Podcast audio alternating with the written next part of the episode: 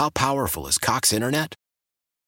Powerful enough to let your band members in Vegas, Phoenix, and Rhode Island jam like you're all in the same garage.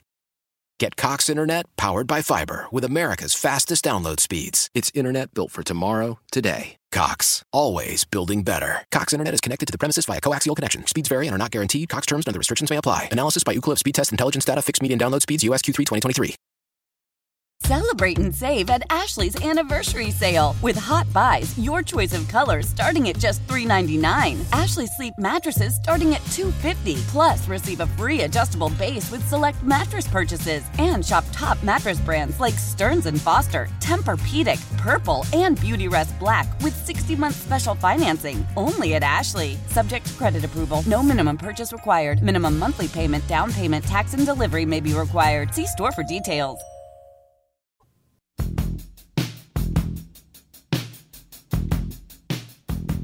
Hey, it's Bo Matthews. Thank you for tuning in to the Voice of St. Louis, KMOX. I want to start the show off by talking about my maiden drone voyage on an online purchase of a drone that I made, because last week I spoke to Christian Johnson. He is the founder of Respond AI. This is the legitimate drone company that helps first responders and military in flying their drones to see what's going on in the world. And they work great with first responders and military. And so I had told Christian that I purchased a drone online. I was scrolling Facebook one night. I saw this advertisement video. It looked so legit. And it basically said drones are made up of pretty much the same parts. It just depends on what the price is that you pay. Well, I clicked buy because it was a special deal for $100. And as soon as I got my PayPal receipt, I saw it was a Chinese company. And I was like, oh boy. It took over 2 months to get here. And it finally arrived. And this past week, I did do a maiden voyage. The maiden voyage, I set the drone up with my phone app that I needed. I had all the batteries charged up. I put it on the roof of my car as the flat launching area.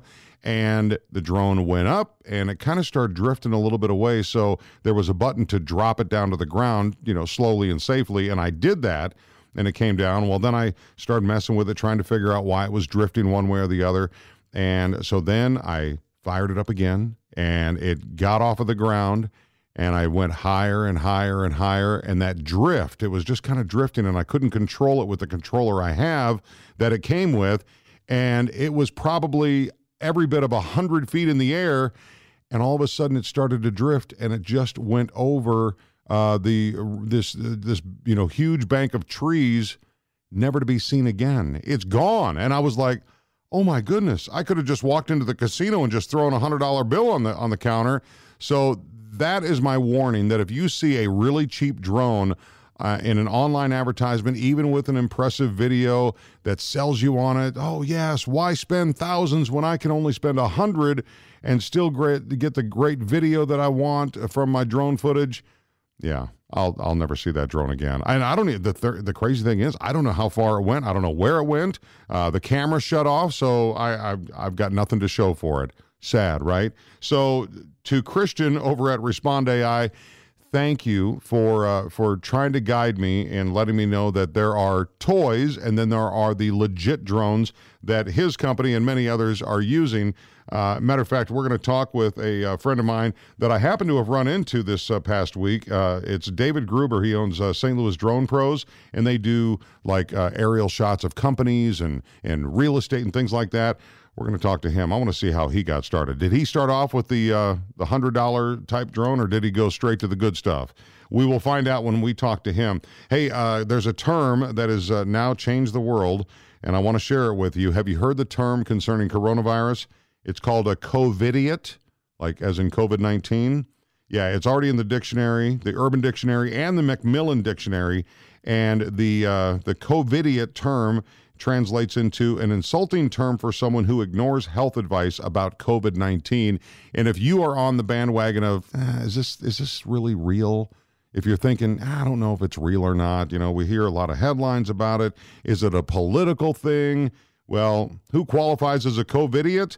Health Magazine says the term is thrown around a lot lately, but COVIDiots, it's hard to say, have been known to do things like act like nothing has changed, They think it's a hoax or they think it's overblown. They get mad when they're asked to wear a mask, but yet they stock up on, you know, food items and toilet paper and things like that. Or they go to a house party because people are just not believing that coronavirus and COVID-19 is a real thing.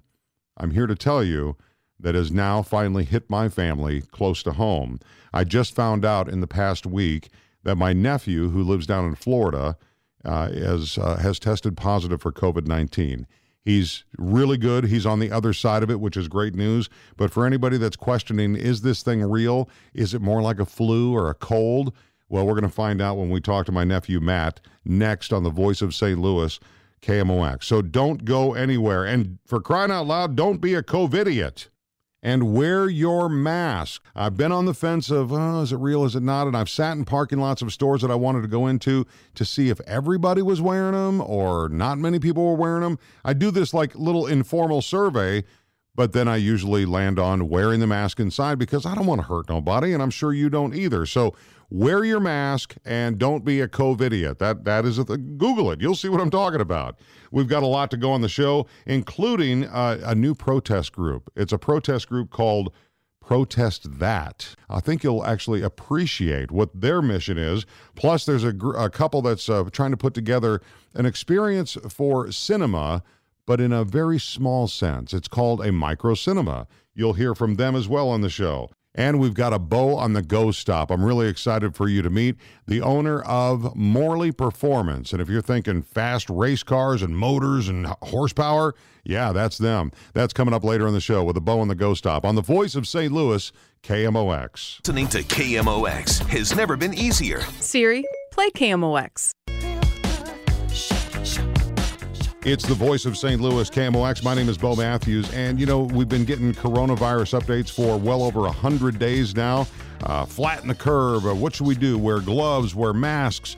And then there's a group of people that think maybe this coronavirus thing isn't real at all. Maybe the COVID-19 is just a scam. I want to set you straight because, you know, as the cases and stories were coming up, little by little, the first person I had heard about was somebody that was actually working here at the radio station. I don't know the person because it's a big company here, but I had heard that they were put in the hospital and it was terrible. And then it got a little bit closer to home when another friend of mine had their parent die from COVID-19. And now it's hit really close to home. My nephew, who is 36 years old, he is a construction guy in Florida. His name is Matt. Matt is on the line right now, and he was diagnosed positive for COVID-19. Welcome to KMOX, Matt. How are you feeling today? Back to normal for about a week now, yep. Okay, so before you got sick, your mindset was, it's really not a big deal. Is that what you were thinking, like a lot of people? No, I mean, I took it somewhat serious. There was a few places, you know, going out on job sites, I would just try to stay distant without wearing a mask. But for the most part, I was one of the people in the grocery stores and restaurants and, you know, shopping places wearing masks and gloves and whatnot. And so then it started getting more serious. Matter of fact, Florida faces a shortage of a certain medicine, remdesivir, I think right now.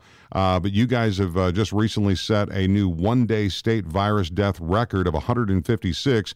Now, it's been a couple of weeks since you were diagnosed positive for COVID-19. And I want to know, how bad was it?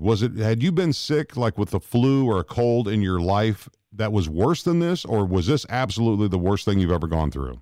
I would say individually, it was like a combination of having a bad flu and also like a bad sinus cold at the same time. And I know some of those can run together, but it was like two sicknesses at the same time, and it just individually that I could have handled them no problem, but them together, it wore me down, and the fatigue was probably the worst symptom out of all of it. And so you went in on recommendation of family or friends to go get tested, or how did that come about? I started feeling lower back pain, and I just thought it was from, you know, working out or slept funny, and didn't think much of it for 2 days, and then woke up 2 days later just drenched in sweat in bed, and, you know, realized that something else was going on. My sinuses started acting up that day, and I thought I should call the doctor. So I got a video appointment that afternoon with my local doctor, and he said, you know, we ran through the symptoms I was experiencing at that time, and he said those were only combined symptoms of COVID. No other virus would give me all of those symptoms. Wow. So I went in the next day and did the nasal swab, you know, through a drive-through at one of the medical centers, and got results back 4 days later, and they were positive. And would you say that, you know, some of the symptoms I've heard about was high temperature? Were you taking your temperature on your own before? I unfortunately did not have a thermometer at the time when I was experiencing the night sweats. Yeah. The first few days, I had woke up that way a couple times and could feel that I was overheating, but I didn't have a way to check my temperature. So I you know, I never did register a fever, but I experienced, you know, what a fever feels like. Right. Sure. And the other thing that when we were texting after I found out you got it, we were texting, you said you felt like you had no smell or no taste, and that is a real symptom, correct? Yeah, and I didn't realize that was a symptom. It was about 4 or 5 days into, you know, past my onset of symptoms, and somebody had said that to me and said, hey, you know, what about your smell? I've heard if you got COVID, you can't smell anything. So I went immediately in the bathroom, grabbed my bottle of cologne and sprayed it on my wrist, and went, you know, stuck it right up to my nose to smell it, and I couldn't smell it at all. Oh, my gosh. No smell at all, which was shocking. I bet you kind of freaked out on that, huh? A little bit. It was weird, and it actually, it's that's one thing that's not 100% back to normal, and this is 3.5 weeks later. I still have, I can smell things again, but it's not nearly as strong as it was before I was, you know, sick. On the phone is my nephew, Matt. He's a healthy 36-year-old construction worker.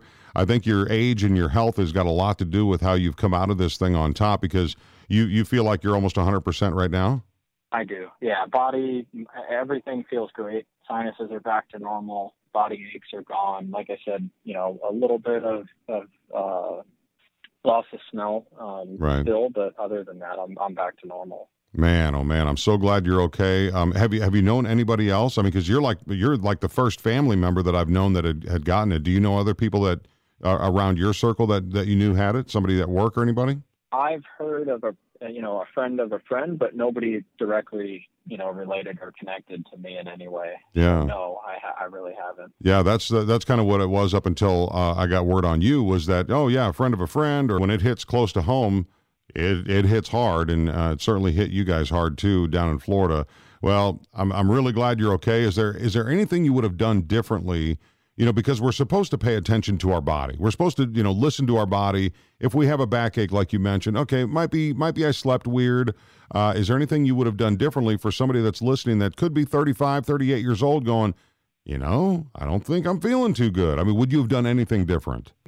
I mean, I think I was pretty cautious. I ignored the backache only because I do work out regularly, and I thought that it was related to that. But, yeah, I would kind of watch every symptom. If you have a lower back pain or a weird little itch in your throat for a day, it could, you know, it could mean that you've got mild symptoms of COVID. Man, ugh. You know what? If you're having trouble with that sense of smell, my wife and I, Erica, are huge fans of Thai food. I say you go get number 5 hot Thai food, and that'll cut right through all that. What do you think? I'll give it a try. Okay, yeah, you do that. All right, thanks for updating me, and man, I'm glad you're okay. All right, thank you, appreciate it. That's a good guy right there, my nephew Matt. All right, at the beginning of the show, I mentioned briefly about my drone fail. I bought a cheapo drone online, and my maiden voyage did not go so well. Well, actually, the drone flew perfectly. I just don't know where it went to. I mean, it just got a mind of its own and took off. Well, coming up, we're going to introduce you to a friend of mine who owns a company called St. Louis Drone Pros and get his perspective on where he began his career by flying drones professionally, kind of like last week when we talked to Christian Johnson from Respond AI. They're the company that actually helps military and first responders with some different programs with their professionally flown drones. David Gruber is my guest next on the Voice of St. Louis, KMOX. St. Louis's weather station, KMOX. It is the voice of St. Louis, KMOX. My name is Bo Matthews, and you've heard me drone on about my drone challenges, and I kind of gave you the update already a little bit earlier, but I believe that the good Lord puts people in our path for certain reasons, and I run into an old friend of mine, David Gruber, photographer of St. Louis for many years. I run into him at the bank, and we start chatting, and he doesn't even realize it's me because I'm wearing a mask. He says, you sound like Bo Matthews, but you're a lot shorter than him. And this guy has photographed me before. So anyway, that's how the conversation started. And then I find out his update on his business life is he owns a company called St. Louis Drone Pros. I'm like, dude, I've got a maiden voyage planned for my drone that I bought online. And it happened, and it failed miserably. David, how are you, sir?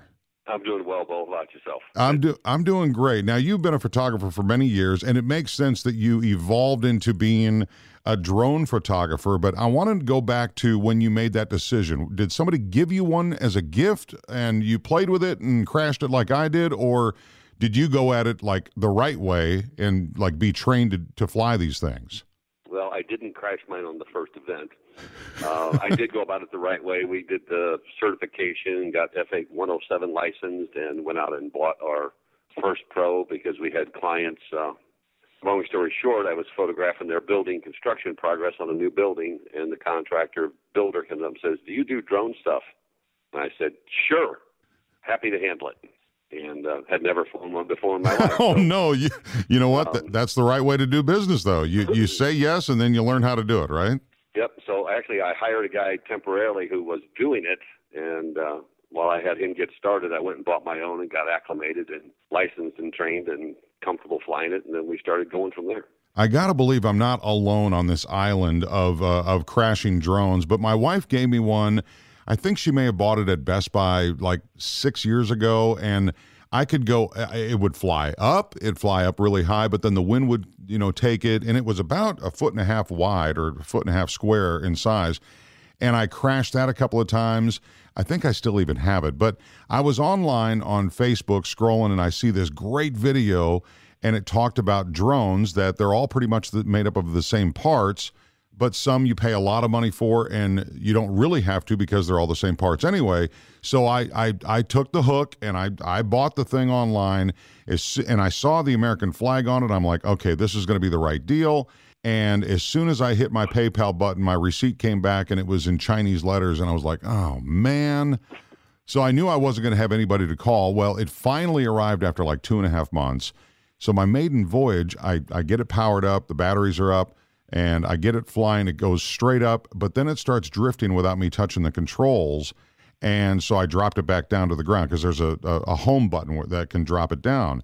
Right. You've never had one of these toy ones. You went straight to the professional grade. I did. We went straight to those because of where we use it and how we use it and what our plans were, and we don't need to be dropping it down on construction workers or inside a cement mixer if we're flying over them. Ain't that the truth? Yes. Can I ask you where you went to go to get this training, this professional training? Because I think I need it, because I really do want to do this. I just, the toy drone, by the way, I mentioned earlier on the show, is gone. It went up, and then it just started flying on its own. And one of the things in the advertisement said you have a 4.5 mile radius that you can fly this thing, and that's not true. I only had like about 300 feet before it lost control. Well, a lot of that depends on what your obstacles and avoidance are. I knew when I flew my first one getting practice, I said, I'm going to fly down here and shoot the hospital. It's about 1.5 miles from my house. Didn't think that I was lower than where the hospital is and the houses and the tree lines and the obstacles, and you start losing signal. And all of a sudden it's saying, we've lost signal, your drone is going to land. I'm going, no, it's not. It can't land wherever it just wants to. So we had to get it returned to home, get it brought back, and just be very cautious in making sure you have a good line of sight and a good transmission on your antenna to the drone, and you should be in good shape. Yeah, see, I'll be honest with you. When I got the very difficult manual to understand, it said you had about 80 meters, and I did the math online, and it was like, 300 feet is really all you can be away from this particular drone, from the controller to the actual drone. I don't know what they're saying that the 4.5 miles thing was, but I thought I could take off and fly 4 miles away and still bring it back, but That's just not right. So on the professional style drone, can I ask you what is a good price point to start at for anybody that's wanting to get a drone? Because obviously you get what you pay for. Very true. We fly a DJI model. It's called the Mavic 2 Pro, and that's their most recent in that line. It's got a 20-megapixel camera, shoots HD video, all the obstacle controls. We got the propeller blade protectors with ours because we do some interior flying as well, and those are always good to have interior since you generally use GPS signal. Price-wise, by the time you get it equipped out, you're talking $2,200 probably. Whoa! Oh, that's a far cry from my $100 I just threw away in the woods. I mean, the base drone itself is like $1,500, and then we opted to go with the smart controller rather than use our phone. So we have a separate controller that's dedicated and synchronized to the drone, keeps the firmware matched up, and keeps all your flight plans and recordings and security stuff in there. Whoa. We're talking with David Gruber from St. Louis Drone Pros. They do commercial photography, aerial videography, all that good stuff.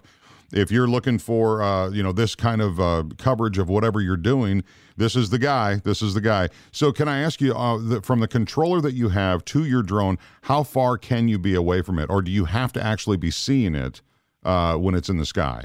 Well, the rule of law or licensing is you have to be within visual line of sight. If I were sitting in the desert and nothing obstacle, it says it has a range up to 8 miles.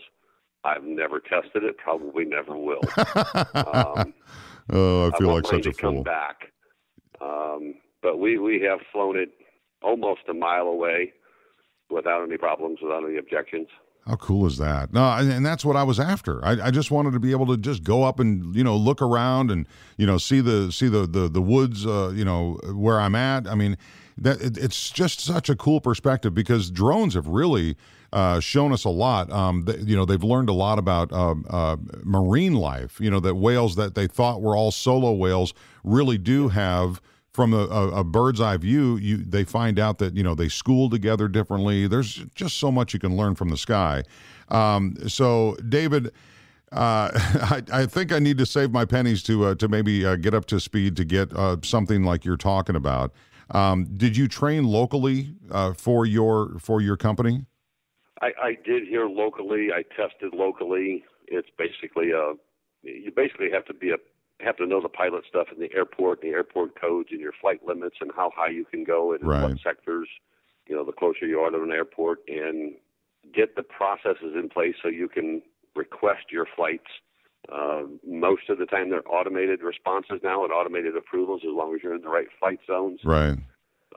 But we flew out in Chesterfield by the Spirit of St. Louis Airport, where they put in the new Maryville Hockey Arena out there, and that's called a zero-fly zone, which is a no-fly zone, and you have to get special permissions to be able to fly there, be in contact with the tower while you're on the ground, go up and down, and they can restrict you anytime they want to. So it's a process, and the testing's $200, and a couple hours of actual testing, probably 10 to 12 hours worth of studying, and you get it recertified every 2 years, and go back and take the testing and keep current. Wow, that's great information. And they're changing the rules as we go. Of course. It's gotten better, but they're also looking to put identifiers on all future drones where anybody and their brother can tell who's flying it. I'll be honest with you. I got so sucked into this advertisement on Facebook because it had the thing that if you have like a little, a monitor or something on you, if you're on a dirt bike and you're out, St. Joe State Park, you can have your drone follow you. And as you're riding, whatever you're riding, your ATV, UTV, motorcycle, it'll follow you so you get that footage, which sounds really cool. Well, that's what it seemed like in this advertisement. So I'm like, this is perfect. And then it also had the return to home or return to controller settings, so I thought. And that wasn't true. So be careful if you're listening and you're thinking, yeah, I want to get that drone I saw on Facebook. Just be careful. I'm not saying there's other ones that are not legit, but the one I bought was $100, another $30 for an extra battery, and Well, the drone just, it went up on my second flight, it went up and it just flew off into the wild blue yonder. So you got to be careful, or you do what smart people do and just call David Gruber at St. Louis Drone Pros and let him do the footage for you. David, that's right. Thank you so much for your time. I really do appreciate it. Again, you do a lot of stuff: insurance documentation, golf course flyovers, commercial real estate, roof inspections. Ooh, could I hire you to come find my drone? That is possible, not practical, but it is possible. Yeah, I searched long and hard, and I couldn't find it. Anyway, David, thank you so much for your time. You're more than welcome. Thank you, boy. I appreciate it, and I'll get you with me, and you can come out with me when we do a flight and show you how it's done. Okay. Yeah, before I pull the trigger on buying another one. All right, buddy. Thank you so much. All right, sir. You take care. The First Amendment of our Constitution is that we can gather peaceably and protest. Well, there is a new organization, or fairly new, called Protest That, and you'll be surprised at what they are protesting. We're going to talk with a guy that goes by the name C-Sharp next on The Voice of St. Louis, KMOX. News Radio 1120, KMOX, the voice of the Cardinals. It is the voice of St. Louis, KMOX. My name is Bo Matthews, and we are seeing headlines like we've never seen before. And I have a man that goes by the name of C-Sharp as my guest now to talk about an organization that is called Protest That. C-Sharp, welcome to KMOX. How are you, sir? What's up, man? How are you doing? Well, the world is in turmoil, as you well know. What I would like to know is how long has Protest That been around? Is it a brand new organization? Well, we've been in coalition now for about a year. We assembled last year when 24 children were shot and killed in the city of St. Louis, and we felt like there wasn't a group that was coming together to talk about what needed to change in the community to make it safer for children. So we just took it upon ourselves to assemble, and it's just been able to evolve into different situations from there. And do you feel that the reception that you're getting from people that are, learning of your organization or joining your organization, do you feel that it's getting some good traction? Definitely. I mean, a lot of the time, people just need somebody brave enough just to kind of say what they're afraid to say. Yep. And they'll back you up the whole way, but they just won't be vocal. So, in my life, I've had to be very, very vocal about things, and I'm comfortable with the forefront and the spotlight. And I know how to, lead people who may not, know what to do or what to say all the time. So I'm glad, to be that platform for people. So I gotta ask you, at the beginning of our conversation, just less than 2 minutes ago, you mentioned the children that are being killed in the city. And it's heartbreaking. And of course, every day we're hearing that Black Lives Matter is not about the black on black crime. It's really about the police brutality thing. So Black Lives Matter is different than what you're doing. I believe that at first it started about Black lives, genuinely. It started about the treatment of African American people and systemic issues, and especially dealing with law enforcement. But now I think it's subjecting itself to just this instance here. And maybe it's because of the lack of African-American participation. Right. Maybe it's because of the lack of African-American involvement. I have this conversation with people all the time that, do you want to know why people remember the Million Man March? It's because there was a million black people in the streets. Right. Never seen anything like it before. So with this one right here, I think because there's not a large African-American presence, that, you have to subject it to certain things. So yeah, it blew my mind when I heard that too. Well, and I understand, I think it was it Terry Crews that said he understands the sentiment of Black Lives Matter. The sentiment of it is that Black Lives Matter. That then a lot of people will say all lives matter, but that's, again, taken wrong in so many ways. But the mission of the organization of Black Lives Matter, it's two different things. The sentiment in the organization is two different things. Maybe you could shed some light on what you're talking about with Protest That and how different that's going to be for people that will maybe see you protesting or that may want to join you to protest? Okay. Well, with all due respect, you know, I am an African-American man, and I do understand that there does need to be a reform in the way that police deal with African-American people out in the streets. So let me be clear with that. Sure. But secondly, Protest That is just kind of like the complete opposite of Black Lives Matter. Like, it's about the crime that's happening in the Black community. It's about the crime that's happening to Black children. It's about the crime that you find a lot of African-American people in or subjected to. So this is what, you know, people would believe Black Lives Matter should be about. Right. This is more internal, you know. Let's say if theirs is an external fight, you know, ours is an internal fight. When children are being shot and killed, there should be a group of people coming together to protest that. Okay, when you have 123 or 29 homicides in 7 months, there should be a group of people to assemble themselves to protest that, and that's the line that we're going down. It's more of an internal accountability cause. We're talking with C-Sharp. He is from Protest That, an organization that's about a year old and really wanting to get to the bottom of the crimes that we're seeing, the killings of small children. Can you shed any light on how these killings are happening? Is it just simply there's just no value in life, and that these criminals that are going around doing these shootings, that they just don't care? Or are these children being targeted? I mean, it almost feels like that, doesn't it? A lot of the stray bullets, a lot of the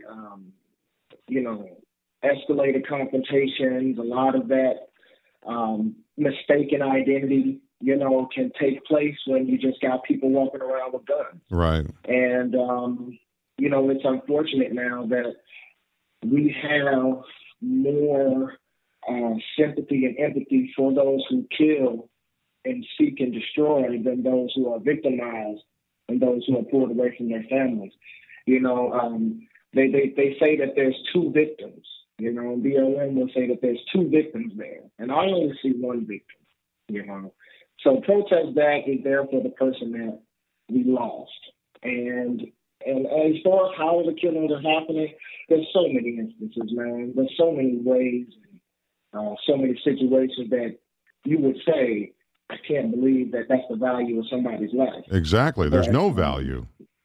But nowadays, we don't have a very good response after homicide happened in our city, and we got to change that. You know, before talking to you, I had the thought of the mantra, which is snitches get stitches. You've heard that before. Everybody knows that phrase, yeah. Right? Yeah. You know, yeah. I wonder, because so many people know the bad guys that are doing these, you know, these random killings. And this is why we have over 100 killings so far this year. It's heartbreaking. I wonder if an idea of snitches get riches, and I'm not being funny here, snitches get riches, meaning it could be a reward fund for people to turn in bad people that are committing these kind of atrocities on our children and on our families. I mean, when you hear of a mother being shot in the head, It just breaks your heart when you see that in the news. It's like, why is this happening? What are people so angry about? It doesn't make any sense. Yeah, I think that there's already a mechanism like that with crime stoppers, you know, where they give rewards and stuff like that for things that lead to an arrest. That's a good point. You got a lot of people that do not want to get rich because they don't have anywhere else to go, right. You know, and when they you know, get a $20,000 reward, you know, you're just going to put them back around poverty and despair, you know? So, you know what? And I didn't think my process all the way through, so I'm glad you said that. I really am, C-Sharp. And that's what dialogue is for, man. You know, but at the end of the day, snitching is when, okay, Bo, so me and you rob the bank, okay?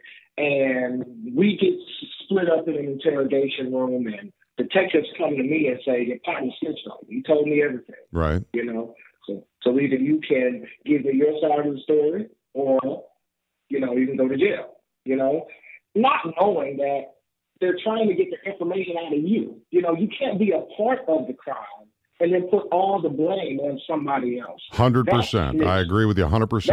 That's snitching. Okay, now, when something is wrong and something happens in your community that you know is morally wrong, how can you feel like you're a snitch, you know, for doing the right thing? The Crime Stoppers arm of law enforcement or trying to, you know, solve these crimes is a very important tool for that. And when I say snitches get riches, I don't mean that they become wealthy like a lottery winner. I'm just saying that they should get some kind of a reward for trying to do good for the community. Man, we've got to stop it somewhere. And that's where Protest That says you guys can make a difference. So is there something that people can grasp onto? Can they contact you if they want to get behind you because they want to include all Black Lives Matters, you know, and not the group, but, you know, the sentiment of what you guys are after? You know, I'm very, very active on Facebook. You can search my name, Cedric Redmond, C-E-D-R-I-C-R-E-D-M-O-N, or you can just search C-Sharp, C-S-H-A-R-P, or you can type in hashtag Protest That, and you'll be able to get an idea of our content and, you know, the things that we're trying to bring to the table and establish in the community. One thing I would like to let everyone know while I have this opportunity is that we have introduced a technology that can help solve or deter some of the homicides in the city of St. Louis. It's called the Community Support Program, which is an aerial surveillance technology to help lift every blind eye out of the city of St. Louis, giving a pixelized image of how some of these scenes played out. Wow. And using our ground cameras to help identify and add accuracy and proximity to the ground cameras that we already have in place. So we're not just a protest group that's out there staking our claim and giving our and raising our voice. We actually have a solution that has been considered by public safety, considered by the mayor's administration, and just recently passed a resolution out the Board of Aldermen. So we've got some traction on something that we think can help us get underneath 100 homicides in a year. And do you think this could be copied in other major cities, or is it being copied in other major cities? Right now, Baltimore is the only other city that's utilizing it, and it's no cost to taxpayers. It's a completely free donation by the the Arnold Venture Foundation. So it's not going to cost us a dime to try it, and that's why we're behind it. And I think you're getting that kind of support because a lot of people want the killings to stop. Yeah. Right. That's the goal, man. That's the goal. It's got to be the goal. We want to see the number drop, you know.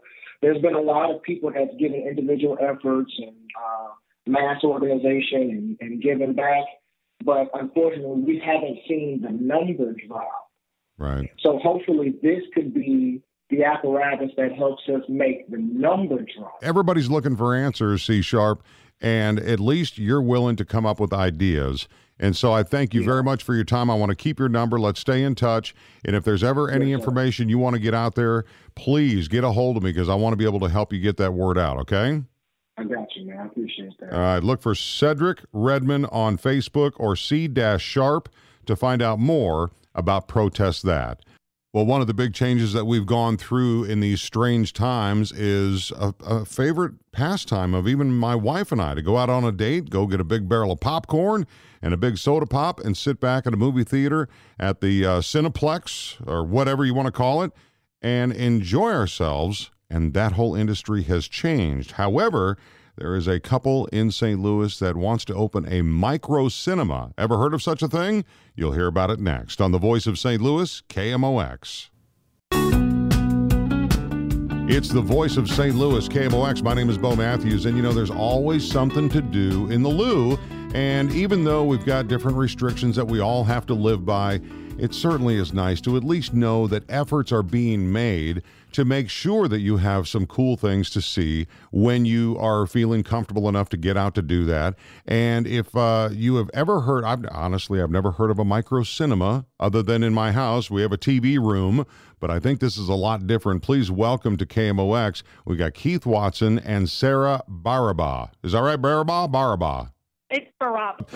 Sarah, how about Sarah and Keith? How are you guys?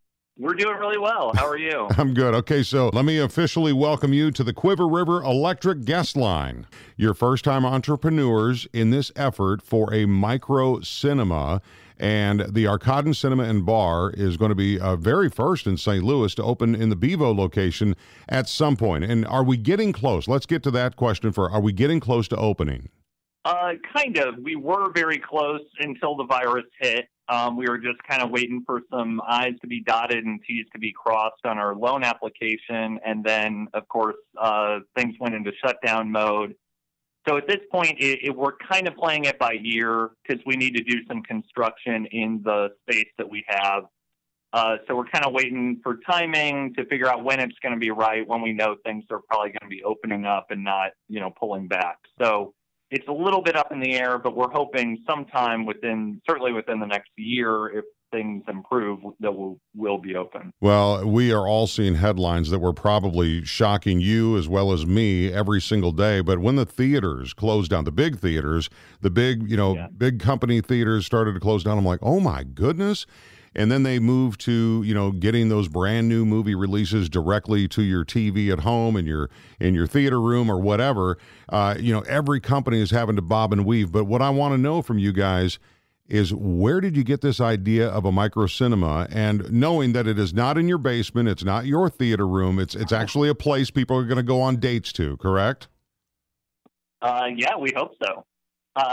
So we have a space. It's just a block and a half or so from the Bevo windmill. So people know that location. Yeah. We really got the idea when we lived in the DC area for about 5.5 years. And while we were there, there was a place that opened up called Sun Cinema. And they opened up in what used to be an old, cell phone shop, like a mobile place. Okay, that gives us an idea of what the size is. That's good. Yeah, very small location, even smaller than what we have. And they're basically just a bar, and they have a screen on one side and a projector, and they, sell tickets, do usually one movie a night, something like that.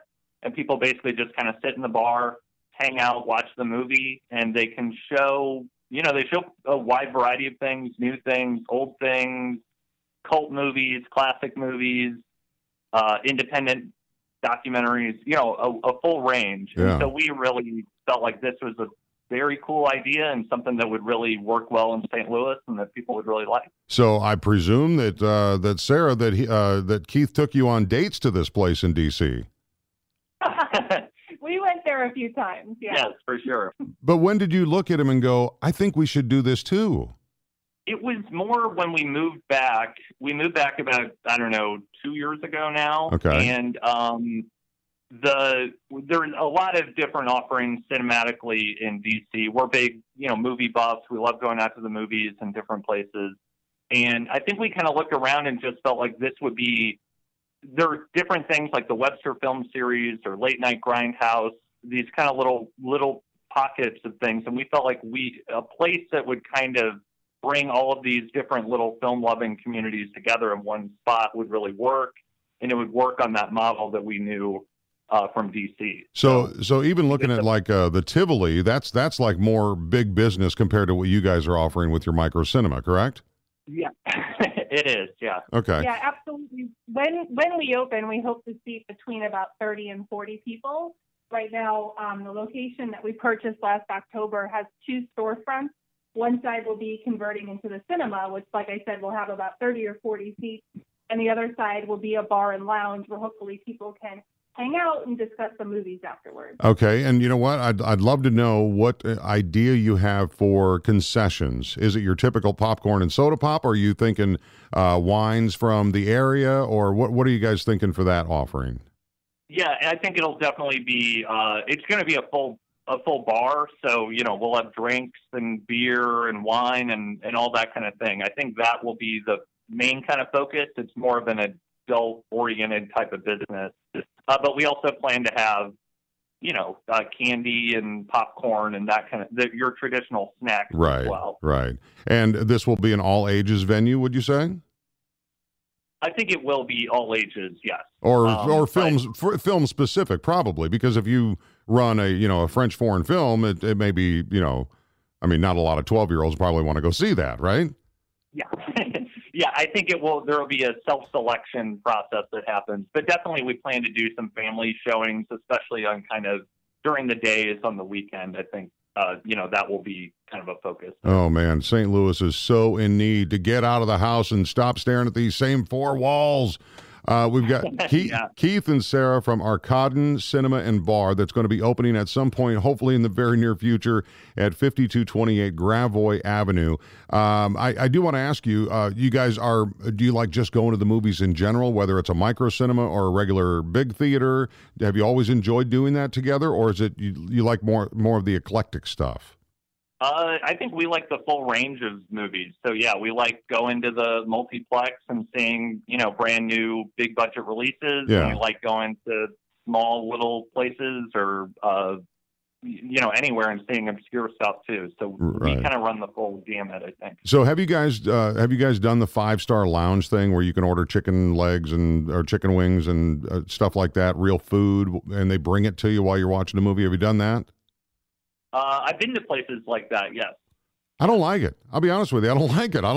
It's kind of like going to a comedy show and, the last 15 minutes of the show, the headliner's up there doing his thing and the waitresses and the servers are trying to get everything settled up. I'm like, hold on. You're interrupting me. Let me pause this movie at the 5-star lounge. It's not my cup of tea. I'd rather choke down a barrel of popcorn instead of having, a server, bring me stuff throughout the time. I mean, the idea is there, but if I can't pause the movie, I'm out, Yeah, well, we're glad to hear you say that because that's definitely not our plan for it. We're not planning to have servers come in and out and having full meals and that kind of thing. We do want people to kind of have a viewing experience where they can focus on the movie. It's not going to be like people just getting up and down all the time and that kind of thing, which I agree is very distracting. Well, great article in the Riverfront Times back in October of last year about you two, both smiling faces, you look like you're excited, and then boom, a sucker punch to the gut with the coronavirus.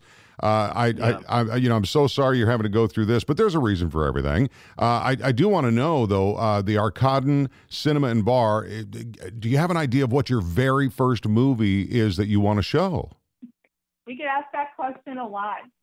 We have a lot of different ideas. We're thinking that it might be something in the catalog of Orson Welles, who's the namesake of our cinema. Oh, boy. Yeah. Are you talking like maybe even, George Orwell, too? I mean, like, how far back do you go? Or do you go back to silent films, or will it be, the movie talkie pictures? Are you limiting yourself or no? We are not limiting ourselves or discriminating against any film. Well said, Sarah. I mean, we're open to showing anything. Some of our favorite movies are silent films, so we're actually really excited to get St. Louis access to some of these silent films that, living in D.C., we were fortunate enough to get access to through the museums up there. And we actually lived right down the street from the American Film Institute. So we were there probably 3 times every weekend seeing movies. Well, you mentioned Orson Welles. Explain where the namesake comes from. Arkadin is what? So Arkadin comes from one of the more obscure Orson Welles movies called Mr. Arkadin. And it was actually cut into a bunch of different versions, and there are different titles, including Confidential Report. Okay. But it's a kind of a mystery thriller, very strange and interesting movie, and we kind of liked the air of sort of mystery that it had about it, and that it kind of sounded a little bit like an old-timey movie theater, or Cotton, Yeah, oh, definitely. So that's kind of why we landed on it. We just love Orson Welles and, his spirit and stuff, kind of... I think flows through what we're trying to do. I think of the word archaic when I see Arcadian, just that old stuff. But anyway. Great. And what we can say is that we are currently doing screenings on our back lot in conjunction with the bar next door called The Heavy Anchor. So we have a schedule of films that we're showing. So if you want to find out what's showing when, you can go to our website, ArkadinCinema.com. That's ARKADIN cinema.com.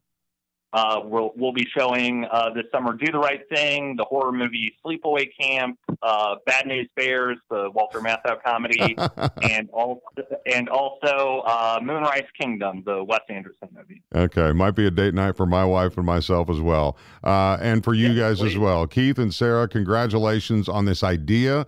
Thank you for trying to do something cool in St. Louis. We need more idea people like you, more entrepreneurs like you, and thanks for loving St. Louis enough to do it. Absolutely. We're happy about it. Well, St. Louis is famous for a lot of things, including one of the best and biggest Susan G. Komen races for the cure.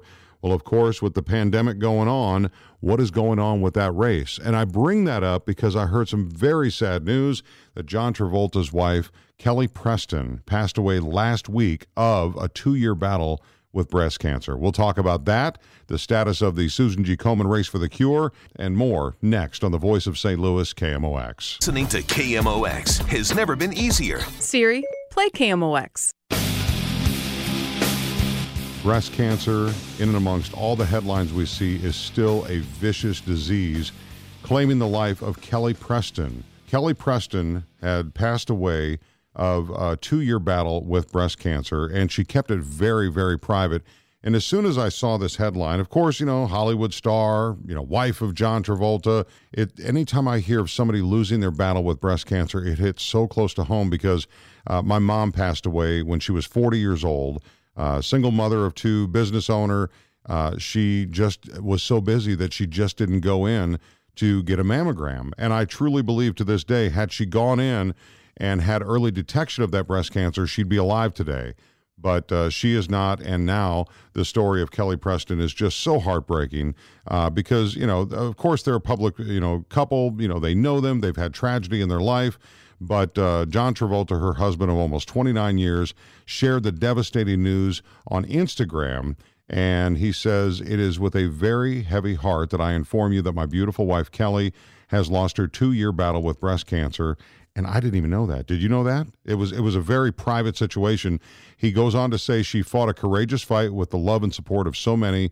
My family and I will forever be grateful to her doctors and nurses at MD Anderson Cancer Center, all the medical centers that have helped, as well as her many friends and loved ones who have been by her side. Kelly's love and life will always be remembered." That's the words of John Travolta, her husband, now widower, of almost 29 years. Just so sad. Of course, if you remember back some years ago, they lost their son. And when I heard of this story, I thought, well, I know that they're Scientologists, and I know Scientologists don't embrace medical, attention or medical doctors.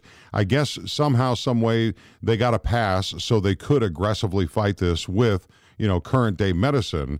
But it just proves that the fight continues against this horrible, horrible disease that's taken my mom and so many friends of mine over the years, and it really does come down to early detection. That is probably the most important.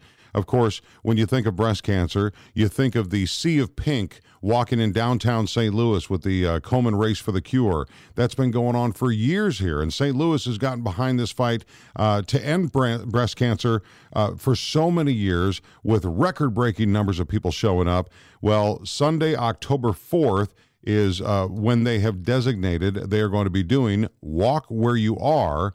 It's the Susan G. Komen More Than Pink Walk for the breast cancer research to continue. So I went on to Susan G. Komen's website to find out that they are still doing this. It's basically a virtual walk to raise funds to continue the fight. And so you can go on to their website to find out more. If you've been a part of the Susan G. Komen Race for the Cure in the past, of course you want to know more. You want to be a part of this. You want to support those that have either passed or are fighting breast cancer right now. And the special announcement that is on their website says, although the event is virtual and registration is free, in order for us to find the cures, it is still important that you register and commit to fundraising. We need to fight together now more than ever. And their goal for this year is $325,000, but they so far have over $137,000 raised. So hopefully I'm getting your attention to maybe get involved this way. We may not see the sea of people dressed in pink in support of the fight against breast cancer, but there's still a way. We're all having to adjust and move and get through this pandemic we're going through, but there's still a way that you can help. So if you've done fundraising in the past, I'm sure it would be much appreciated from Susan G. Komen. I know it would be much appreciated from me and my family as well. And again, losing my mom, I was 18, my sister was 21, and my mom was 40. And it's just so young. It's just too young. She missed half of her life, and I just don't want that to happen to anybody else. And again, I mentioned to you about early detection. That is so important, and I simply did a Google search, right? Go to Google, punch in free mammograms, and for the state of Missouri, the first website I clicked on was freemammograms.org. And they say on there that they've done their best to scour the internet, nonprofit organizations, yellow pages, medical websites to find the most complete list of free medical clinics on the internet. And they do their best to find all of the free clinics that they can find and provide them for you. And actually, it's not just for Missouri. Freemammograms.org has a list of every state and every location that you can go to in whatever town you are. In this area, in the St. Louis bi-state area, there are plenty of places where you can go and get a free mammogram. Again, I stress to you, you don't want to go through it alone, and early detection is key. You don't want to just be too busy like my mom was. I mean, she was running a business, raising two kids, and she just kept putting it off and putting it off, and she was scared to do it that very first time, I know. And when she finally went, she fought the good fight, but it just wasn't enough. So to look out for yourself and look out for your family, I suggest go to freemammograms.org.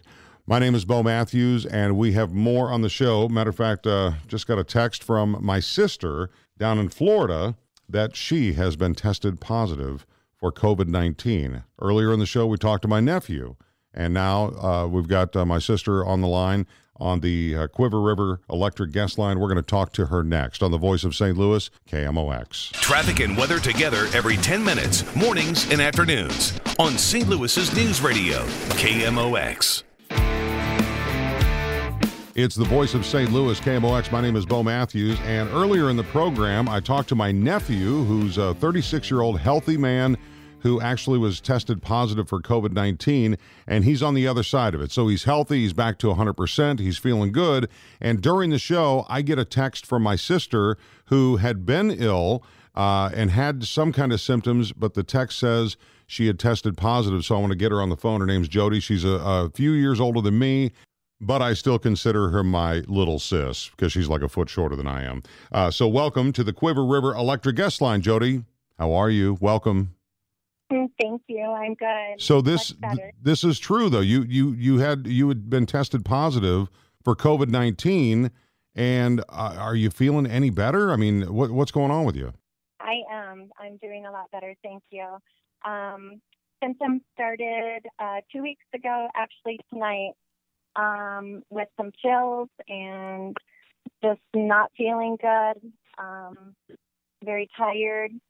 And by the next day, Friday, I was full-blown, 8 days straight, sleeping around the clock. And so did you think, oh, it was just a cold or a flu, or was COVID in your head that it could be? No, it was in my head. I was textbook. I lost my taste. I lost my smell. I have no appetite, had the body aches, the chills, heaviness in my chest, and absolutely just no energy at all. Well, I'm glad you're talking to me because as when I was talking with Matt, I was telling him that there are some people that believe that this whole thing is a sham, it's not real, and you know, everywhere I go, I'm wearing a mask. You know, when we first started this thing 100 days ago or 100 days plus now ago, you know, people were wearing gloves, they were wearing the masks, and then people kind of got relaxed and stopped wearing the mask. Or even me, I'd sit out in front of a store and see how many people were going in with masks, and now that's all we're hearing about is wear your mask, wear your mask. Absolutely. Did when they diagnosed you as positive for COVID-19, did they give you any kind of medication? Because we've been hearing about all these things, chloroquine and Remnizivic or whatever it's called. I mean, all these things. Did they give you any prescription at all? No, they did not. They said just to use the over-the-counter, like Tylenol, cold and flu, NyQuil, the Mucinex, severe cold and flu. Really? Day and night. And I lived off that and orange juice for 8 days around the clock. I think day 9 I started to feel a little tiny bit better where I could actually stay up and live part of the day. Oh, my goodness. And you're working remotely like a lot of Americans are right now, even myself. You're working remotely still. Did you take any, like, days off where you could just chill out? The first 2 days, the Monday and the Tuesday. So on day 4 and 5 of the symptoms, I was not working, and then I was set up Tuesday evening remotely, and I started on Wednesday. And how's that working out for you as far as working remotely? Remotely, it's been fine. Wednesday, Thursday, and Friday of last week, as soon as I was done with my shift, which was 8 to 4:30, I didn't even get off the couch. I turned the computer off and went right to sleep. Passed out of exhaustion. Well, I know that you have a little fuzzy four-legged friend. How's your dog doing through this whole thing? Honey's doing great. That did scare me because I did hear that you can pass it to your animals, your pets, and of course she hasn't left my side. Yeah, there's been a couple of those. There's been a couple of those stories that have popped out. A cat got it, a dog got it, or whatever. But I, as far as taking care of Honey, your four-legged friend. Mm-hmm. You take her on long walks usually. I mean, over the years you've taken her on long walks. How did you deal with that with her? She goes to the bottom of the stairs and does her thing, and then back upstairs. She knows mommy wants to chill out on the couch. Yeah, she knows that there's been no walks. I think we're going to get to start walks tomorrow. I'm going to be on day 14 now, and I'm feeling almost completely human again. Thank God. And I'm planning on returning to work in office on Monday, obviously masked at all times. Yeah, I think the weirdest part about working remotely is just not being around people. So when you do go to the store and you're around people, it's almost like a shock to your system. Do you ever feel that? Absolutely. Well, humans are people. We're animals. We like to get together. We like to be around people. We're social people. And social distancing is like an oxymoron. That's the opposite word, social and distance. That doesn't even make any sense to me. It doesn't even make sense. No. Our whole lives have turned, that's for sure. Well, me just getting this word that you were absolutely diagnosed positive for COVID-19. This is a problem for my text sister, because usually I get a text from you once in a while. We need to talk a little bit more. Yes, we do. Pack your bags. I'm putting you on a guilt trip. Oh, no. Well, I'm glad. It's overdue, that's for sure. It is, but I'm glad you're doing better, and I'm glad you're on the other side and on the mend. And it's scary because Florida. You're down in Florida, and Florida headlines are biggest loss of human life from COVID just in this past week. It's been very scary. It is scary, and it's not a joke, and it's not a hoax, and it's not any kind of virus or flu bug like anything before. This is really, really a scary virus. It's scary because anything can happen. Well, I think the scariest part is, for the people that I've known that have had family that have been admitted to a hospital, which you were not, thank goodness, because you're young and you're healthy. But, the scariest part is when you go in the hospital. I had a friend drop his wife off, and they wouldn't let him in. They just took her and put her in the hospital. He couldn't even be with her, couldn't help her, couldn't talk to her, couldn't hold her hand.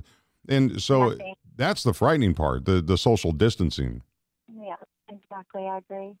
Well, I'm glad you're doing better, and you'll be back in the office soon, maybe? On Monday. Good for you. Good for you. Fine.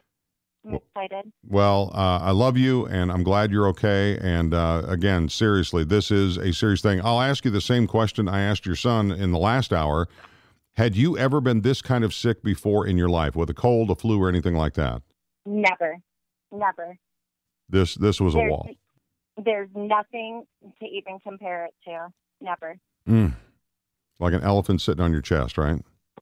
Absolutely. Jeez. Okay, Jody, thank you for your time. Thanks for letting me put you on the radio. Oh, my goodness. Thanks. So I love you, and I'll see you soon. Okay, I'm going to hold you to that. I love you. Stay safe.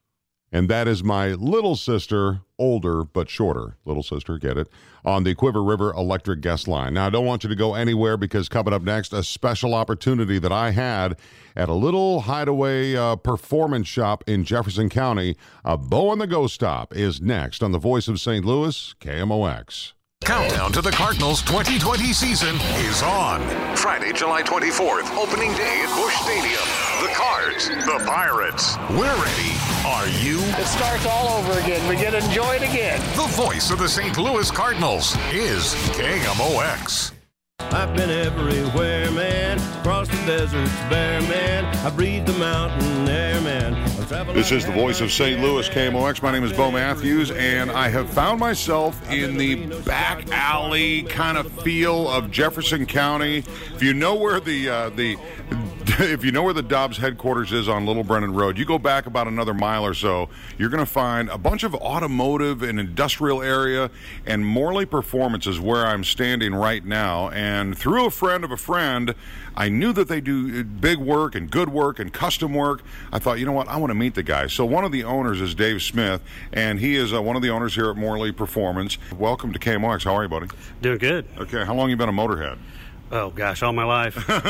And so you guys, Morley Performance has been in this, what is this industrial plaza called? Lark Industrial. Okay. How long has this place been here? We've been here since 2007. Okay. Since 2007. You've been here since the original? No, I came in 2015. Okay. And then you and another guy bought the place, and business is roaring. It's amazing how busy you guys are, because everything's in isolation mode, right? Yeah. We've stayed really busy throughout the entire thing. Would you say some of these jobs are stimulus money jobs?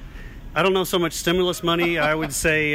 is that rude? Sorry. No. It's, I would say that just enough work to keep us busy. Yeah. And how far out? Like, if I wanted to get something done, how long is it to get into your shop? Because you're not like a regular repair shop. Yeah, no. Right now, our appointments are starting in mid-August. Wow, okay. And what do people mainly come here to Morley Performance for? Well, we do an array of different things. We full-service engine building, machine shop. We do custom work on street rods, hot rods, race cars. It's just about anything. You're pretty much your one-stop hot rod shop. So on-street stuff and off-street. You like work on the motors that run the dirt tracks around here too? We used to do a whole lot of them. Tapered off a little bit, but occasionally we still do some. Okay. What's your favorite job that you've done since you've been here? Something that pops out of your mind. It was somebody from, and I got to believe that your reputation has gone way beyond St. Louis, right? Oh, yeah. We've got engines in several different states. Can you name drop? Ever have a Jay Leno walk through the door? Oh, no, we haven't had any Jay Lenos. Well, there's only one. You can't fit his chin through the door. Oh, sorry, Jay. But what is your, like, favorite part of this, owning this company? Is it just taking, like, an old car and just putting a massive motor in it? Really, my favorite part of this job is taking something and making something else out of it, and when somebody picks up their car, they're really excited about it. Do you find that like, I have an old 79 Firebird, right, and it was my mom's, I'll have it forever, and I know from a friend of a friend, he's talked to you about my car. Is there more value in keeping the original motor, or no? Not at all. Okay, well, see, you learn something new every day on a Bow and a Go Stop. No, we found that people actually get more money for a car that's been retro to modern technology. And they can hop in it and drive anywhere they want to go across the country, have air conditioning, have this, have cruise control. They want a car like you can go to the lot and buy, but they want it in an old package. Yeah. And they seem to sell way better than what the some of the, not so popular numbers matching vehicles go for. Okay, because my original motor is a little 301 2-barrel. Mm-hmm. It's a dog, but I love the car. My mom was a huge Jim Rockford fan, and it looked just like his car way back in the day. And then I found myself on M Highway, and this, like, I don't know, Grand Prix something hoopty pulled up next to me, and I looked good. I looked, my car looked so good, and he started messing with me. So what did I do? I jumped on the gas. You know what happened? My tail went between my legs. It was so sad. Yeah, we can fix that. I bet you can. I bet you can. What's some of the, you have a Cushman scooter here. Is that a private project, or somebody called you about that? No, actually, that was my grandfather's. I acquired that when he passed away. Oh man, I'm sorry to hear about the loss. Oh, it's okay. It's going to be a project that we put together and make kind of really cool. So you work on more than just cars and trucks? Oh yeah, we kind of work on all kinds of different things. Boat motors? Yeah. Oh yeah, we built boat motors. What? Yeah. We are talking with Dave Smith, one of the owners of Morley Performance. The legacy is built quickly because you only opened in 2007, but it's growing. What are some of the projects you can talk about right now? And I want to hear a motor run on this Bow and the Go Stop too. We got to show the people listening to KMOX it's serious here. Oh yeah, well we've got an 87 Cutlass 442 here. We're doing some work on. I've got a 68 Camaro drag car that we're turning to kind of pro street deal where he can drive it on the street. Just finished a 69 Camaro LS swap, supercharged LS 700 horsepower deal. Okay, so the LS swap, that's a common phrase. How easy is it to put like an LS? What's an LS swap? You take out the old motor, you put in a factory new one or a factory manufactured one? Usually we build the motor here. To however the customer decides that whatever their specs are, what their wishes are, and we put it in the car. Why do you think the Midwest is such a hotbed for great shops like you guys? It's just becoming more and more popular. People that want their cars, a lot of them don't know what to do with their cars, so they take it to somebody that has got a little more experience than they do. In your shop, for instance, okay, so my friend that introduced me to you, standing nearby, is actually working on electronics. So you got an old, come here, Brian, come here. You got an old vehicle you're working on, but you're putting a push start, like you jump into a 2020 SUV and push start something, but you want to, what's the vehicle you're putting it in? Oh, that was that 69, wasn't it? It becomes a blur after a while. Okay, so you're literally, so there's going to be no more key. Now that one has a transmitter. Is there door handles on this one? Oh yeah, it's got door handles. Okay. Along with the key fob. I know those are all options now that you can get rid of. So if you've got an old, an old car that's just, sitting in your garage like mine, and you're thinking, I want to put a big motor in it. I don't want to get my butt whooped by a hoopty on M Highway or any other highway in the world. This is the place to come to. We can take care of it. Okay, so can you walk me to the dyno machine? Dynos are, what is a dyno? Diagnostics, right? Dynamometer. We put an engine on it and run it, break it in, see what kind of horsepower it makes, what kind of torque it makes. Okay, this will be good sound effects for the radio show. Can we do that real quick? It is hooked to a computer, so it can look at all the diagnostics while it's running through the power band and tune it and...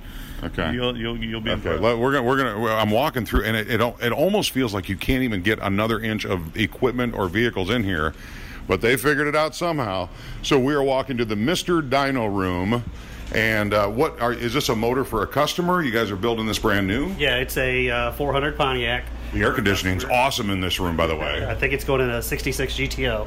Wow. And are you putting it in, or are you going to be like? Sending it out to be put in. He's going to put it in himself. He's restoring the car. Okay. So will I be able to hear it from in here? Yes. If we get loud, we'll crack the door. Okay, if we need to.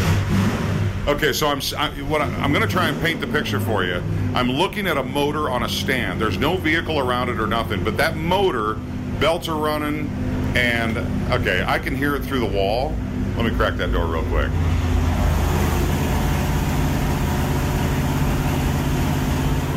How many horsepower are we talking about on this particular motor? It made 341 horse and 418 foot-pounds of torque. So this will be a weekend driver for the guy, do you think? Yeah, it's cruiser. Okay, what else can you do with this dyno machine? Yeah. Is that your throttle? Yep, that's my gas pedal. Okay. Doesn't look like one. We'll do a pull for you. Okay. So, 50 horsepower.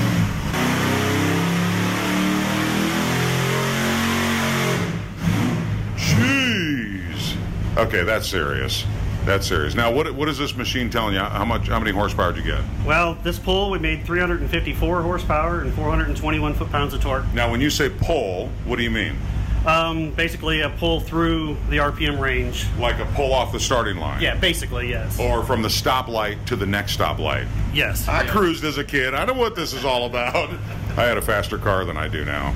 That's awesome. Dave Smith, this is like not having to show up to work any day, isn't it? It can be fun. That's awesome, man. That's awesome. And how? So you said you're backed up to about August, you said? Yeah. Okay. Yeah. That means good business is good for you. Yeah, it means we're pretty covered up. This is a mom-and-pop motor shop in Jefferson County. Again, it's off the beaten path. You'd have to find it. Go on to morleyperformance.com, and you can get a hold of Dave and his crew and find out what you're going to do with your dream vehicle. Maybe you don't even own the vehicle yet. You can shut her down. Look at that. He just shut it down. Maybe you don't even own the vehicle. Maybe you're searching for one. I've got a cousin up in Minnesota that wants a hot rod project, and I don't know if he can do the motor work like Dave can, but this is pretty impressive stuff. If you have a project that you want to maybe get finished, or if you're shopping, you've been on Classic Trader, ClassicCarTrader.com. I've been on there a bunch myself. It's amazing because we all want to go back to when we were younger. We want to hop on that gas. Now, I got to ask you before I go, Dave, you don't work on Teslas. I'm presuming, right? You're old school. Yeah, pretty old school. Have you driven a Tesla yet? I have not yet. I rode in one, buddy. I rode in one. They're pretty serious. But your business is impressive, and keep up the old school work. It really is impressive. Thank you. Thank you very much. No, thank you. And your partner's name is? John Sherwin. Okay. Want to give John a shout out. He's not here right now. He's running to get parts or whatever. Good stuff. Thank you so much for your time. This is a Bow and the Go Stop on the Voice of St. Louis, KMOX. And to officially explain a Bow and the Go Stop, the Bow and the Go Stop is just basically me finding out about a mom and pop niche company that's doing something cool like Morley Performance, and let me know about it, because I would love to come and see what you do. So if you know of a mom and pop place, a business, or a restaurant that's cool, I would love to come and make a visit. So reach out to me through social media, Twitter, Instagram, or Facebook. Just search Bo Matthews. That's B-O-M-A-T-T-H-E-W-S, and you never know, I might walk through the doors with a bow on the Go Stop. My name is Bo Matthews, and I hope you have a great rest of your weekend. You are listening to the Voice of St. Louis, KMOX. How powerful is Cox Internet? Powerful enough to let your band members in Vegas, Phoenix, and Rhode Island jam like you're all in the same garage. Get Cox Internet powered by fiber with America's fastest download speeds. It's internet built for tomorrow, today. Cox, always building better. Cox Internet is connected to the premises via coaxial connection. Speeds vary and are not guaranteed. Cox terms and other restrictions may apply. Analysis by Ookla Speedtest Intelligence data. Fixed median download speeds. US Q3 2023.